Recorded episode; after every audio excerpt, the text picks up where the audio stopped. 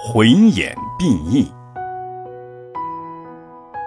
从前有个工匠替国王做工，忍受不了劳作的辛苦，假装说眼睛累瞎了，用来逃避了劳役。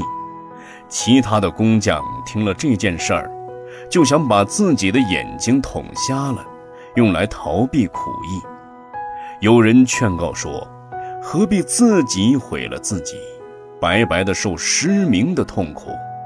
像这样的愚人被世人所讥笑，凡夫之人也是这样，为了一点点名闻利养，便有意说谎，毁破了清净的戒条，身死命终之后堕于三恶道中。